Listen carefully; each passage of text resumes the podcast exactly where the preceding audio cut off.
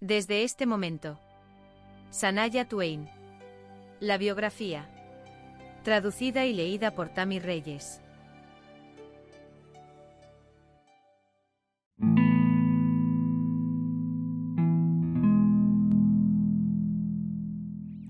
Episodio 1. ¿Por qué mirar hacia atrás?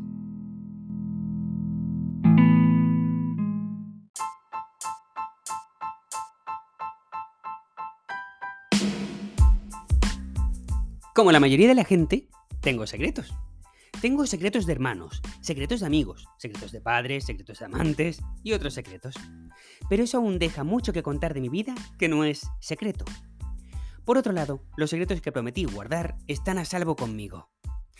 Creo que puedo contar la historia de mi vida sin romper estos votos y también sin comprometer mi integridad. Mucho después de que este libro haya sido leído, los secretos que me han sido confiados eventualmente morirán conmigo. Todos tenemos nuestra parte de secretos y trapos sucios, pero para mí, personalmente, siento que cuanto antes aprenda a relajarme y reírme de ellos, antes podré disfrutar del alivio que viene con esa liberación. Veo escribir este libro como un proceso de lavar mi ropa y tenderla al sol, al aire libre para que se seque. Una especie de limpieza emocional. Leí una cita de una mujer que dijo que nunca escribiría un libro como una promesa de llevarse sus secretos a la tumba, pero encontré que su pensamiento era bastante dramático. Después de todo, ¿cuántos secretos puede tener una persona? ¿Está insinuando que toda su vida es un secreto? ¿Cómo podría alguien que ya vive una vida adulta plena no tener algo sobre lo que valga la pena escribir que sea de interés y posiblemente significativo para otra persona? Seguramente has vivido una vida digna de inspirar incluso a otra persona. Podrías hacer eso y aún así mantener un límite privado, personal y saludable. Al final, tal vez sea más una cuestión de si quieres escribir un libro o no. Expresar la alegría y el dolor de mi vida a través de la escritura me ha obligado a que lea lo bueno y lo malo con los ojos bien abiertos, dejando que las páginas se conviertan en un espejo que refleje un autorretrato en negrita y en blanco y negro. Ha sido desafiante e increíblemente liberador.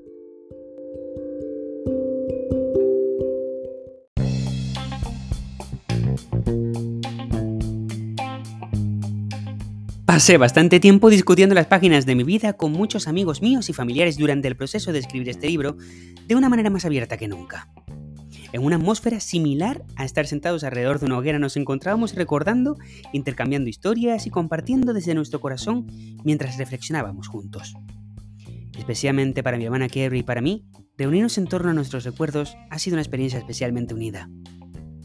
El espíritu de la fogata, de reír y cantar desde lo más profundo de nuestro corazón, compartir libremente y honestamente ese momento sintiéndonos seguros en nuestro círculo de consuelo y confianza.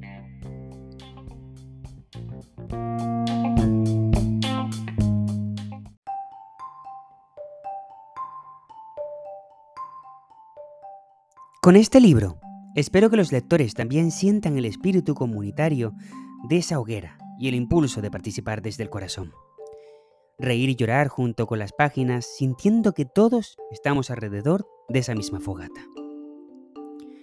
Leí esto una vez sobre el fuego, y me suena tan cierto. El fuego puede dar alas de coraje, compasión y devoción. El fuego es obstinado y embriagador, y absolutamente nada sutil.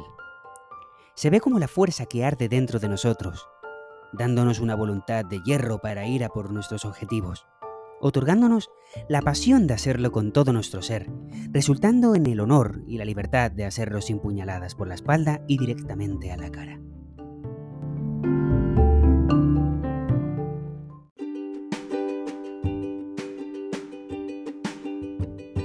Mi vida ha tenido sus altibajos, pero siempre hay más de un lado en la historia de una persona. La otra cara de esos desafíos, las alegrías y los cambios positivos. Los placeres que vinieron como buenos junto con los malos. Son una promesa de contraste inevitable, necesario para mantener el delicado componente del equilibrio. Creo profundamente que todo es relativo. Necesitamos lo malo para apreciar lo bueno y viceversa. Necesitamos que suceda algo inesperado para darnos cuenta de que todo lo demás estaba previsto. Es en nuestra relación con esas cosas que podemos decidir cómo nos sentimos y el nivel de intensidad de esos sentimientos. Así es la relatividad. No se puede bajar de la montaña rusa de la vida una vez que está rodando, por lo que podrías también intentar entenderlo para que puedas fluir con sus curvas y realmente disfrutar del viaje.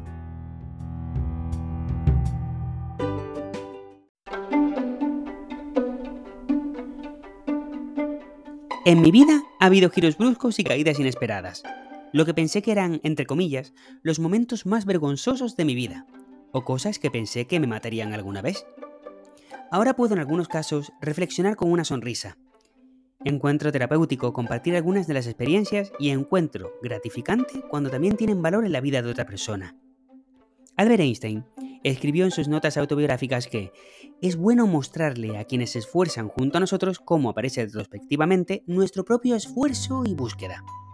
Lo leí después de haber terminado de escribir este libro y expresa perfectamente mis propios sentimientos acerca de compartir la historia de mi vida.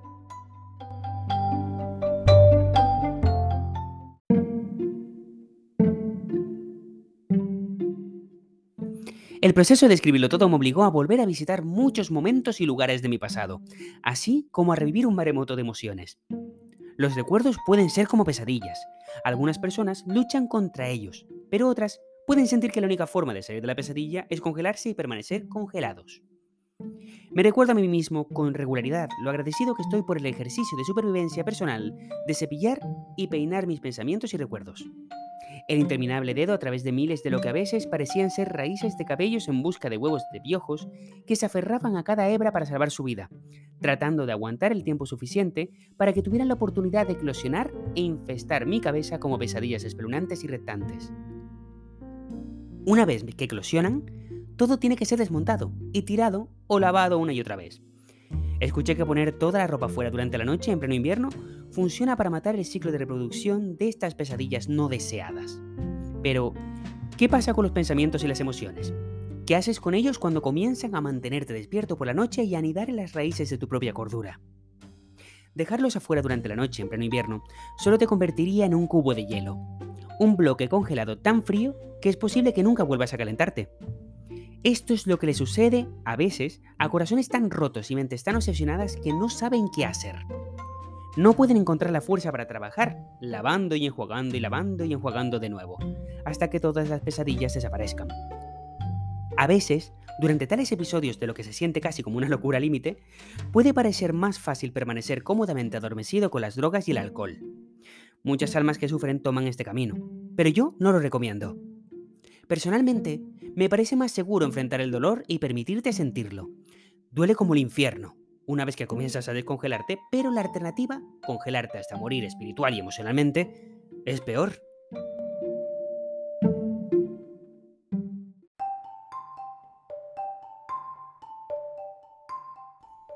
Descongelar un corazón, un espíritu o una mente rotos es doloroso sin importar cómo te entumeciste en primer lugar. Pero el consejo de una amiga sabia funcionó muy bien para mí. Me dijo que cuando la tormenta recia, debería inclinarme hacia el viento en lugar de apartarme si quería mantener el equilibrio.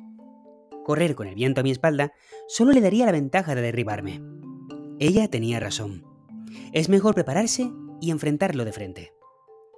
Ha habido momentos en mi vida en los que no estaba tan seguro de que llegaría el mañana. Así que una vez que comencé a escribir este libro, comenzó a cruzar por mi mente con más frecuencia que tal vez sería mejor que me diera prisa y documentara la historia de mi vida en caso de que se me acabara el tiempo. Apresúrate para asegurarte de que mi historia no se reúna algún día con verdades a medias, malinterpretadas o a través de artículos y otros medios de explotación.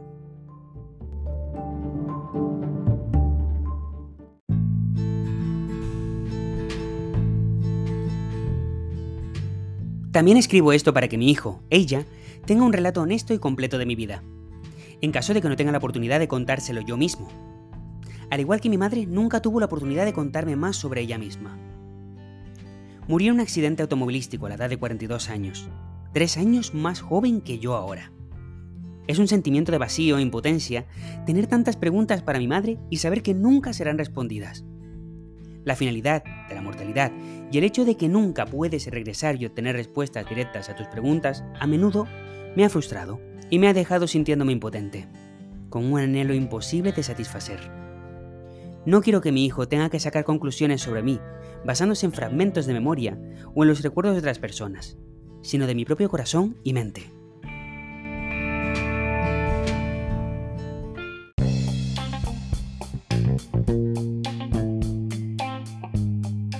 Esta ha sido una clave detrás de por qué decidí documentar la historia de mi vida.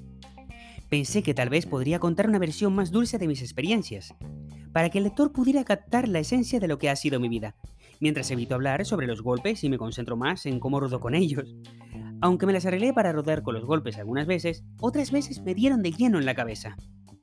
Luché por un tiempo acerca de cómo comenzar a escribir este libro sin contar toda la historia, pero no importa desde qué ángulo lo intentara. Llegué a la conclusión de que no hay forma de contar una historia si no lo haces íntegramente con la convicción de contarla sin agacharte y esconderte todo el camino. Era importante para mí explicar claramente el contexto, y aún así estar satisfecho de haber escrito una autobiografía honesta. Sin atreverse con la explicación de los momentos más difíciles, la historia es mitad vacía, mitad cierta, y podría incluso terminar siendo engañosa. Vale la pena contar la imagen completa si tu intención es compartir la verdad sobre ti mismo, cómo ha moldeado en quién te has convertido, cómo pensabas una vez y cómo piensas ahora después de lo que has aprendido y qué es lo que has aprendido.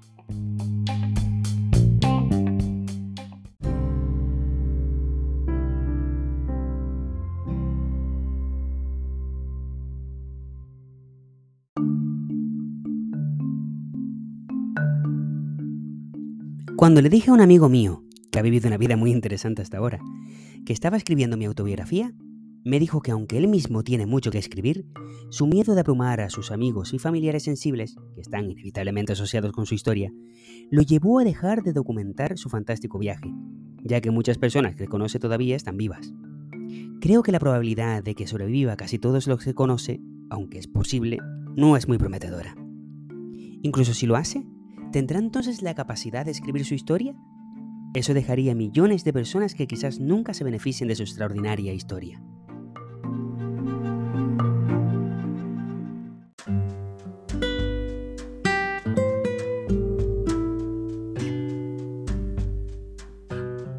Para mí, personalmente, tiene mucho sentido escribir sobre mi vida en caso de que alguien encuentre mis experiencias útiles como guía alguna manera, o como inspiración para superar sus propias luchas. Que tal vez alguien lo encuentre útil en una comunicación similar a la de un ser humano compartiendo con otro. Creo que compartir la historia de mi vida tiene más propósito que guardármelo para mí, y recomiendo escribir la historia de tu vida incluso si no planeas compartirlo públicamente. Y anotar en tu testamento que para un año específico, por ejemplo, tu historia se debe dar a personas específicas para su uso privado solamente. Las autobiografías no son solo para un propósito de lectura pública. En mi caso, como personalidad pública, decidí usar la plataforma de la fama para inspirar a aquellos que buscan comodidad, para que sepan que no están solos en las cosas que podemos tener en común. No importa quiénes seamos, el sufrimiento humano no discrimina.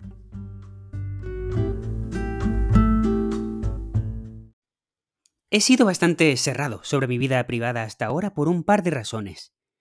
No solo me avergonzaba revelar ciertos detalles incluso a mis amigos más cercanos, sino que me molestaba recordar alguna de las cosas más dolorosas y prefería dejarlas como olvidadas. Otros aspectos de mi vida que simplemente daba por sentado no tenían mucho valor o no eran lo suficientemente relevantes o importantes como para molestarme en compartirlas. La pregunta más obvia es, ¿por qué mirar hacia atrás?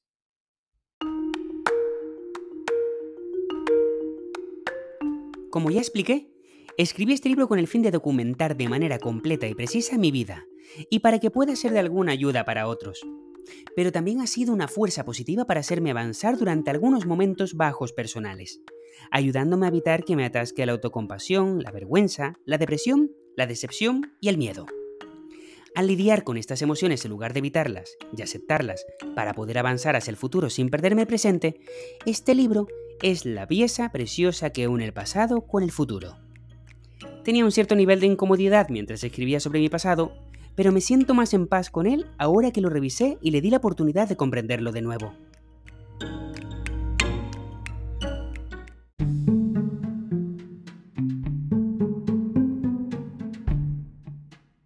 Ahora que tengo un nivel de madurez y experiencia de mediana edad, es como si permitiera que el pasado fuera parte de lo que soy ahora y no solo de lo que era. Como si fuera algo con lo que no quisiera estar asociado pero en el fondo sabía que esas experiencias estaban impresas en mí, en los surcos de mi memoria, en la formación misma de mi carácter y como sellos permanentes en mis emociones. Todavía pensaba que estaba bien, manteniendo las cosas dolorosas en el lugar que le correspondía de cosas que ya sucedieron y ahora se pueden olvidar. Y que yo estaba perfectamente bien siendo pasivo. Seguro de que actualmente no me afectaba lo que había dejado atrás. Sin necesidad de volver a ese momento, tengo que decir que ha sido satisfactorio ponerme al día conmigo mismo al escribir este libro, por así decirlo.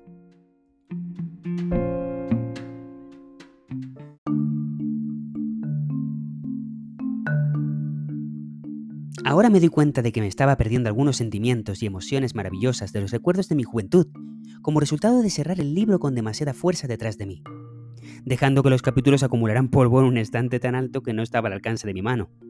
Tomaría demasiado esfuerzo reabrirlos en el futuro. Para mi alivio, en algunos casos puedo decir que había cosas que pensé que serían mucho más aterradoras de lo que realmente eran cuando las revisé. Y me sorprendió cómo las cosas parecían mucho más pequeñas en retrospectiva.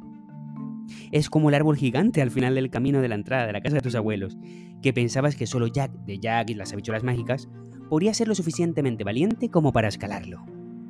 Pero cuando regresas como adulto, ese árbol imponente ahora puede parecer pequeño en comparación con la lente de aumento con la que una vez lo viste cuando eras un niño pequeño.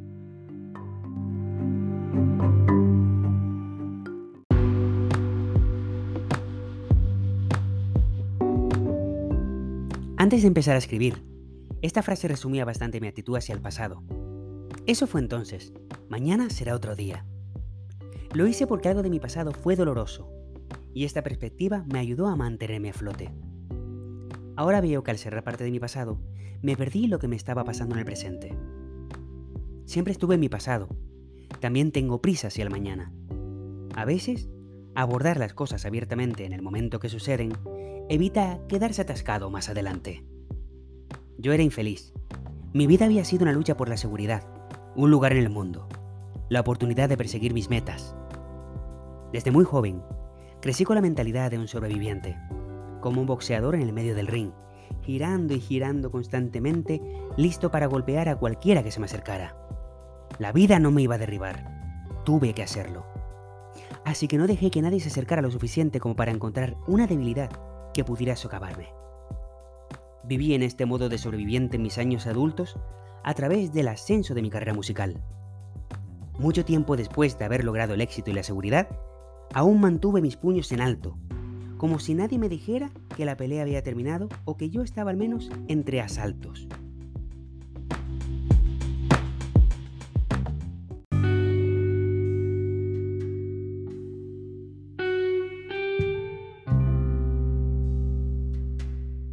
Fue agotador vivir en ese estado defensivo, y además de estar cansado de eso, también lentamente comencé a sentirme más seguro de que la vida no estaba necesariamente tratando de golpearme todo el tiempo. La campana todavía suena para mi modo de supervivencia defensiva ahora desde entonces, pero trato de no hacerle caso. Ahora encuentro que vale más la pena tratar de aceptar que mis días se desarrollarán como lo harán. Eso no quiere decir que me haya vuelto complaciente. Acabo de redirigir esa fuerza para perseguir las cosas divertidas. Tampoco sufro más la incomodidad de compartir el pasado, el presente o el viaje por el camino. Y no veo ningún sentido en guardarme mi historia, ya que explicar sobre la vida de mis padres, por ejemplo, podría inspirar y dar fuerza a muchos hombres y mujeres que sufren y que pueden identificarse y beneficiarse de los desafíos de mis padres, y del coraje que demostraron durante alguno de los momentos más difíciles. Sería una pena que las experiencias de su vida hubieran muerto con ellos.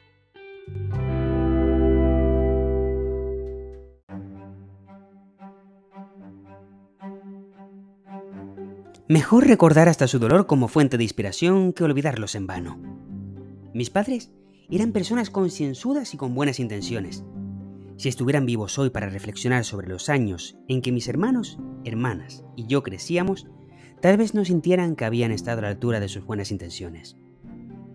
Hubo muchos momentos en que la familia Twain no tenía suficiente para comer, carecía de ropa abrigada en los gélidos inviernos del norte de Ontario y vivía en un apartamento o casa alquilada estrecha y sin calefacción. La resaca perpetua de la inestabilidad financiera pasó factura de otras maneras, como suele ocurrir, comprometiendo la muerte de mis padres a veces y sin duda alimentando los episodios recurrentes de depresión de mi madre.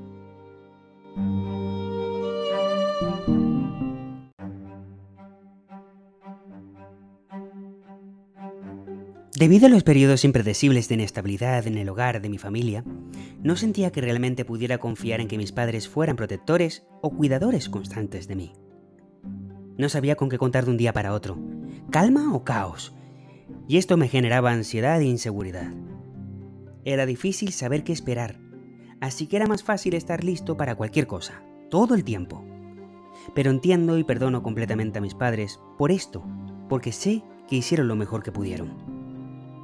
Todas las madres y los padres tienen deficiencias, y aunque hubo circunstancias durante mi infancia que para algunos pueden parecer extremas, si se pudiera decir que mis padres fallaron a veces, diría que lo hicieron honestamente. A menudo se vieron atrapados en circunstancias más allá de su control.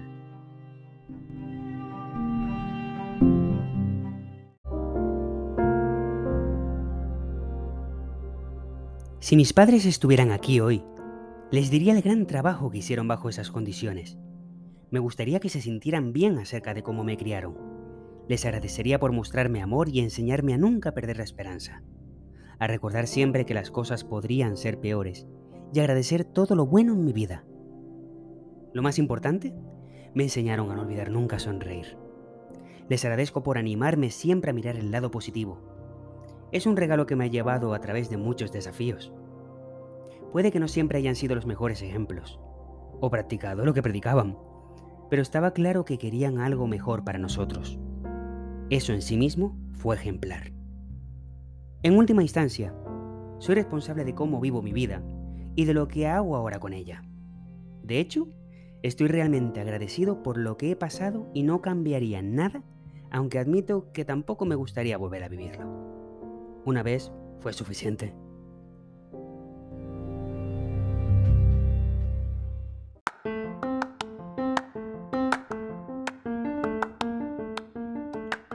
Si has llegado hasta aquí, no me queda más que agradecerte con todo mi corazón que hayas escuchado este podcast.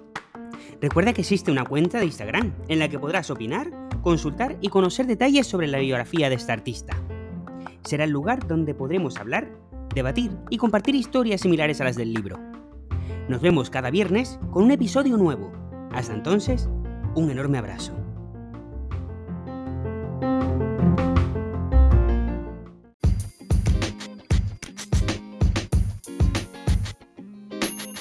Si tienes alguna duda o sugerencia, no dudes en contactar al correo gmail.com y la cuenta de Instagram, Shania Twain, la biografía.